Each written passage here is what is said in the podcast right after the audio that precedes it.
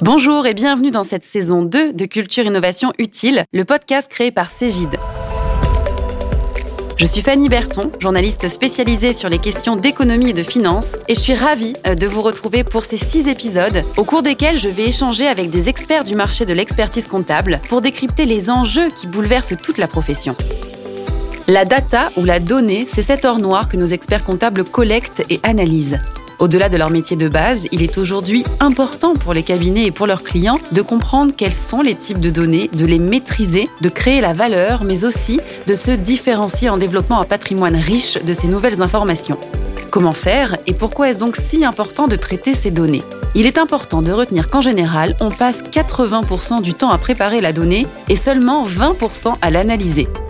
Pour faire le tour du sujet et comprendre ce que l'on entend par data pour un cabinet d'expertise comptable, à mes côtés Pierre Kergal, Product Marketing Manager B U C P A Profession Comptable. Bonjour Pierre. Bonjour Fanny. Et Xavier Gaulle, directeur produit et conciliateur chez Cégide. Bonjour. Bonjour. Alors on va commencer par poser un peu le contexte et comprendre pourquoi on utilise ce terme de data. Qu'est-ce qui se cache derrière ce terme ? Oui, c'est toujours intéressant de savoir pourquoi on utilise un terme un peu anglais, en fait, même si c'est plutôt latin au départ, mais de data plutôt que parler de données. C'est intéressant de revenir au, à la source. La data, c'est un fait connu, euh, servant de départ à des recherches. Voilà. Donc, c'est assez différent de la donnée, qui est quelque chose de plus brut.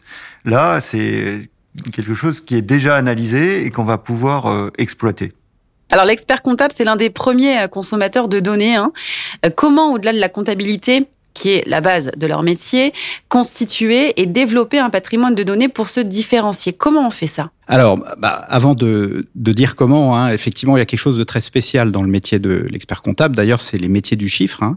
C'est que la donnée, c'est sa matière première. C'est euh, ce qui permet de, de créer ce qu'on appelle les écritures comptables, qui est à la base du métier et qui, qui est essentiel pour la, la prestation de services des cabinets auprès de leurs clients. Donc vous avez raison, l'expert comptable, c'est un des premiers consommateurs de, de données, hein, puisqu'il est, comme on dit, au cœur des flux. Donc ce sont des flux financiers, par exemple, des flux administratifs, des flux de factures. Et c'est également euh, un des premiers producteurs de données, de données comptables, mais pas que comptables. Hein. On, on sait qu'il y a plein de types de données, de la donnée fiscale, de la donnée sociale, de la donnée juridique. Voilà, donc tous les jours, en fait, le, l'expert comptable, il est au milieu de ces flux et il consomme et, et il produit de la donnée.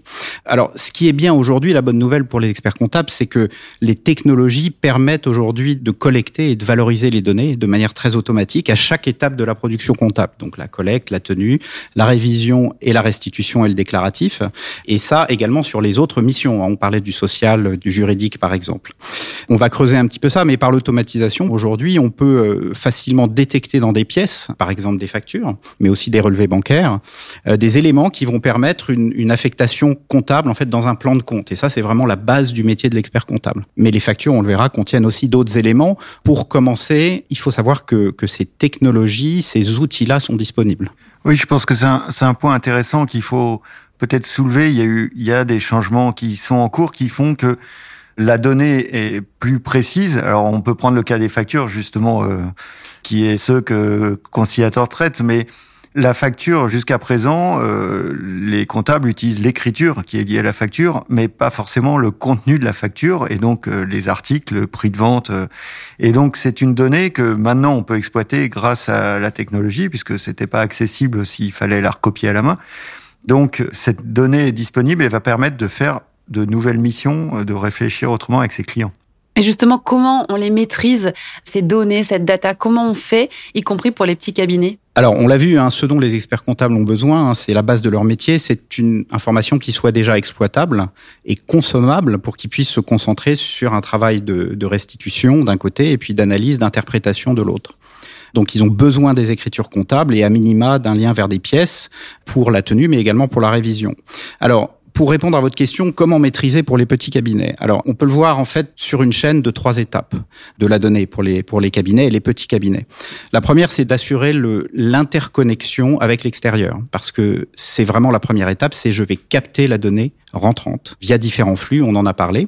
Et aujourd'hui, il existe l'infrastructure cloud, bien sûr, où toutes ces données circulent, mais il y a beaucoup de capacités ou d'outils d'interopérabilité que bah, nous, par exemple, Cégide fournissons, mais également tous les éditeurs, que ce soit des A P I. Par exemple, ce sont des petites interfaces de programmation qui permettent d'échanger de la donnée. On peut également échanger des fichiers, de la donnée en masse. Voilà. Donc, on, on va capter de la donnée, en fait, brute, qui va devenir de la donnée de production. Ça, c'est la première étape. La deuxième, c'est, une fois qu'on a capté cette donnée, bah, il faut automatiser. Et automatiser, c'est avoir au sein de son outil de production comptable une intelligence artificielle puissante qui va pouvoir traiter les pièces sans intervention humaine et avec un, un taux d'erreur extrêmement faible. Et euh, à partir de là, de pouvoir générer automatiquement des écritures. Et puis également automatiser pour classer. Hein, tout ça, ce sont des, des tâches qui sont faites aujourd'hui manuellement dans les cabinets. Et avec euh, les technologies, on n'a plus besoin en fait de dédier des ressources pour ça. Et on peut même aller jusqu'à l'automatisation de la gestion de la T V A, par exemple. Voilà. Et puis pour finir, c'est la troisième étape, c'est qu'une fois qu'on a capté, traité la donnée, eh bien, on lui donne du sens. On l'analyse, on l'interprète, et c'est là un travail très intéressant pour le cabinet, pour lui-même en tant qu'entreprise, d'analyser, par exemple, mieux piloter son activité à lui, ses missions, ses, ses, ses taux de taux de charge, et cetera, mais également et surtout pour ses clients. Voilà, donc euh, on peut déjà le voir de cette manière. Hein, c'est euh, les outils sont là pour cette maîtrise avec ces trois phases qui sont donc la collecte, le traitement et l'analyse. Et ce qui est important dans la collecte, c'est quand même penser aussi qu'il faut anticiper, c'est-à-dire que les données, elles tombent pas euh, d'un coup ou d'un bloc dans les serveurs. C'est-à-dire que, je reprends l'exemple de la facture, si euh, un expert comptable veut accompagner son client sur ses achats depuis plusieurs années, il faut qu'il ait les achats depuis plusieurs années. Et c'est pas du jour au lendemain qu'il va le faire, donc il faut anticiper. Nous, on voit beaucoup de cabinets qui ont commencé justement à utiliser des outils tels que Conciliateur pour stocker les données, pour pouvoir, dans un an ou deux, commencer à prendre du recul et à travailler avec son client sur ces données. Donc, c'est aussi un travail d'anticipation. Il y a l'anticipation qui est importante, effectivement. Il y a maintenant aussi, avec le cloud, la question de la sécurisation de la donnée qui, euh, qui est très importante. Comment on stocke, comment on sécurise ces données ? Alors, bah, j'aimerais dire, oui, cette question est, est importante, mais on a beaucoup, beaucoup évolué. Hein, euh, depuis quelques années, euh, avec un mouvement euh, massif dans le cloud, euh, on a des, des data centers partout en Europe maintenant. Et d'ailleurs, dans nos vies personnelles, euh, on produit et on consomme de la data en permanence, hein, notre banque en ligne, nos réseaux sociaux. Donc, en fait, j'aurais presque envie de dire que c'est un non-sujet parce que l'infrastructure est là et puis dans le cloud accessoirement, enfin peut-être que Xavier en parlait, mais on a toujours des backups comme on dit et je pense que la question dans la confiance, elle est moins au niveau de la sécurité mais plutôt au niveau de la qualité de la donnée. Alors c'est là que, justement, on, c'est intéressant, on, on a débat, parce que je pense que cette question est absolument critique. On le voit de plus en plus, qu'il y a de l'attaque sur les serveurs, de plus en plus d'entreprises sont bloquées sur leurs données, sont rançonnées, donc c'est un, un sujet critique, et c'est là que je rejoins Pierre, c'est que c'est devenu un non-sujet parce qu'il faut le confier à des professionnels de l'hébergement de données.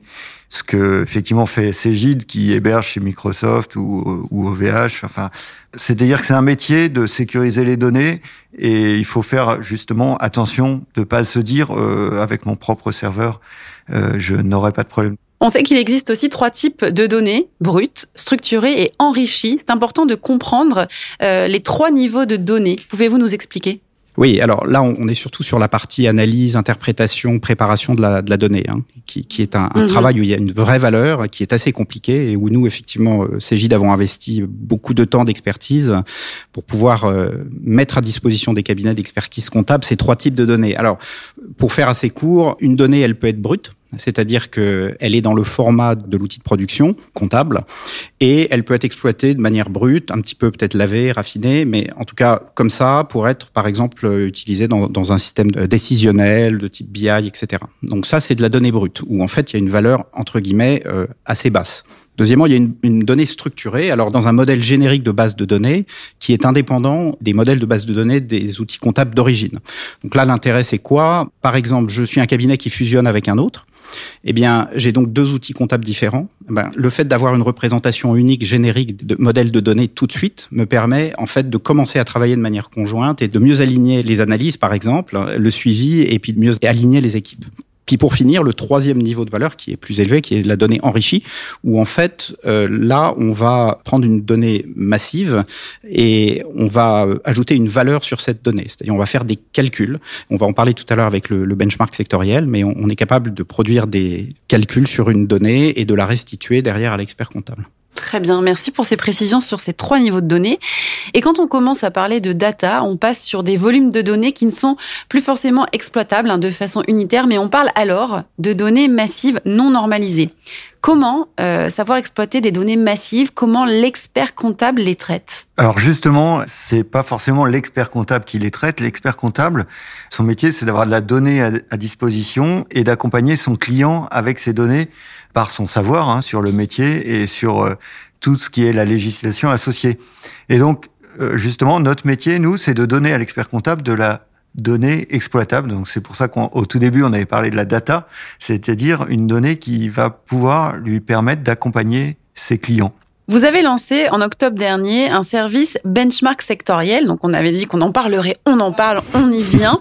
Qu'est-ce que cela permet ? Bah, c'est justement une première euh, première exemple matérialisation de cette donnée enrichie. Bah, qu'est-ce que c'est ? C'est un en fait c'est un flux de données utilisé par l'expert comptable pour mm-hmm. qu'il puisse euh, répondre à une question quotidienne ou presque quotidienne de ses clients euh, dirigeants d'entreprise. C'est comment je me situe par rapport à ma concurrence.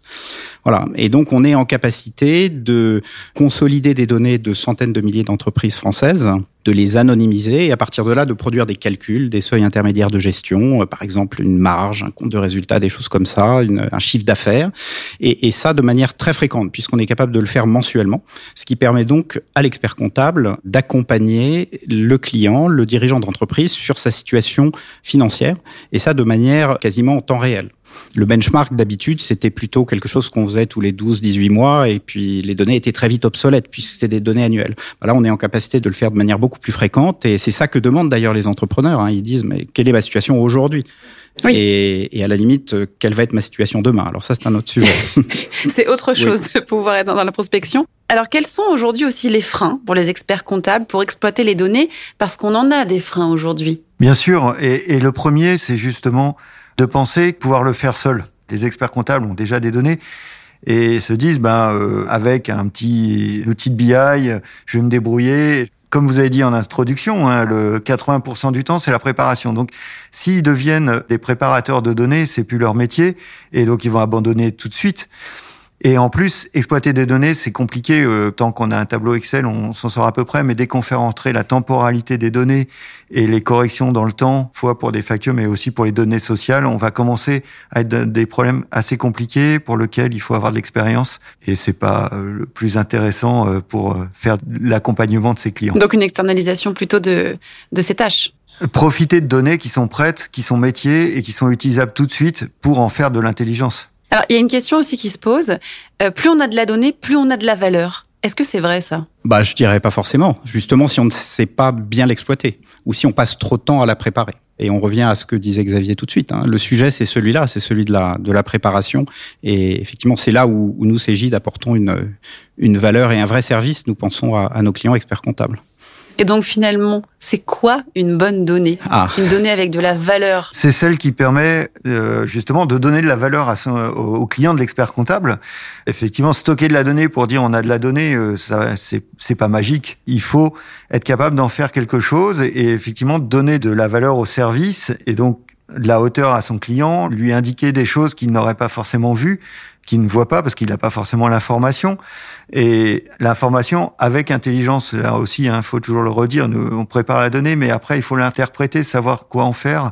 Et c'est là toute l'expertise euh, du métier. Alors, j'aimerais qu'on termine aussi euh, sur un aspect important, c'est la concurrence, puisqu'aujourd'hui, dans le domaine de la donnée, la concurrence est accrue. Comment se positionner euh, sur un marché euh, comme celui-ci et comment se différencier surtout ? La concurrence, on va parler de celle des experts comptables, je, je pense, hein, et c'est vraiment, euh, je pense, euh, sur l'accompagnement des clients et sur, euh, Pierre l'évoquait, hein, sur la réactivité. Le, les entreprises euh, euh, vivent et meurent plus rapidement, enfin, et donc, et, enfin, en tout cas, peuvent mourir. Donc, il faut euh, être très vif euh, sur le conseil par rapport à son marché, par rapport à ce qui est fait, très agile. Il faut de l'information très rapidement. Et son interprétation et le conseil rapidement et le, le rythme annuel de revue trois mois après le bilan ne semble plus adapté. Pierre, un ajout ? Oui, je dirais qu'il y a Enfin, il y a peut-être une concurrence un peu médiatique sur la donnée. Il y a une inflation de termes. On parle de data scientist, de beaucoup de choses. Et en fait, je pense que Xavier a raison. Le, la concurrence, elle est avant tout entre experts comptables pour le service qu'ils rendent et la valeur qu'ils produisent pour leurs clients. Donc, la, la donnée, c'est un moyen. C'est pas une fin en soi. Hein, c'est un moyen pour quelque chose. Et euh, il n'y a pas de concurrence aujourd'hui. Par contre, il y a des cabinets qui ont réalisé que c'était une opportunité de développer, de constituer son patrimoine de données, de commencer à le valoriser hein, auprès de leurs clients, et d'autres qui ont, pour l'instant, choisi de, n- de ne pas le faire. C'est pas vraiment une concurrence, c'est, c'est plutôt un choix, euh, la réalisation qu'il y a une opportunité et que, et que les outils, l'infrastructure sont là aujourd'hui. Pour ça, c'est industriel. Et ensuite, la question, c'est j'y vais ou pas. J'y vais ou pas. Un mot pour, euh, pour conclure, Xavier ? C'était juste sur la concurrence. Il y a un axe de concurrence dont on entend parler, hein, qui est celui des machines, de, justement de sociétés d'informatique qui automatiseraient tout ça. Et justement, là, notre positionnement, il est de dire euh, l'intelligence de l'expert qui connaît le métier, qui connaît le marché et qui va amener de la valeur. C'est là que l'expert se différencie d'une machine qui n'aura jamais ce recul par rapport à ses clients. Merci, merci beaucoup pour ce riche échange sur la data, sur les données et toutes ses spécificités. Merci à vous deux. Merci à vous. Merci. Cette table ronde touche à sa fin, mais vous pouvez écouter les autres épisodes de la saison deux de Culture Innovation Utile sur toutes les plateformes de podcast. Et pour plus d'informations sur les solutions d'expertise comptable, rendez-vous sur w w w point cégide point com.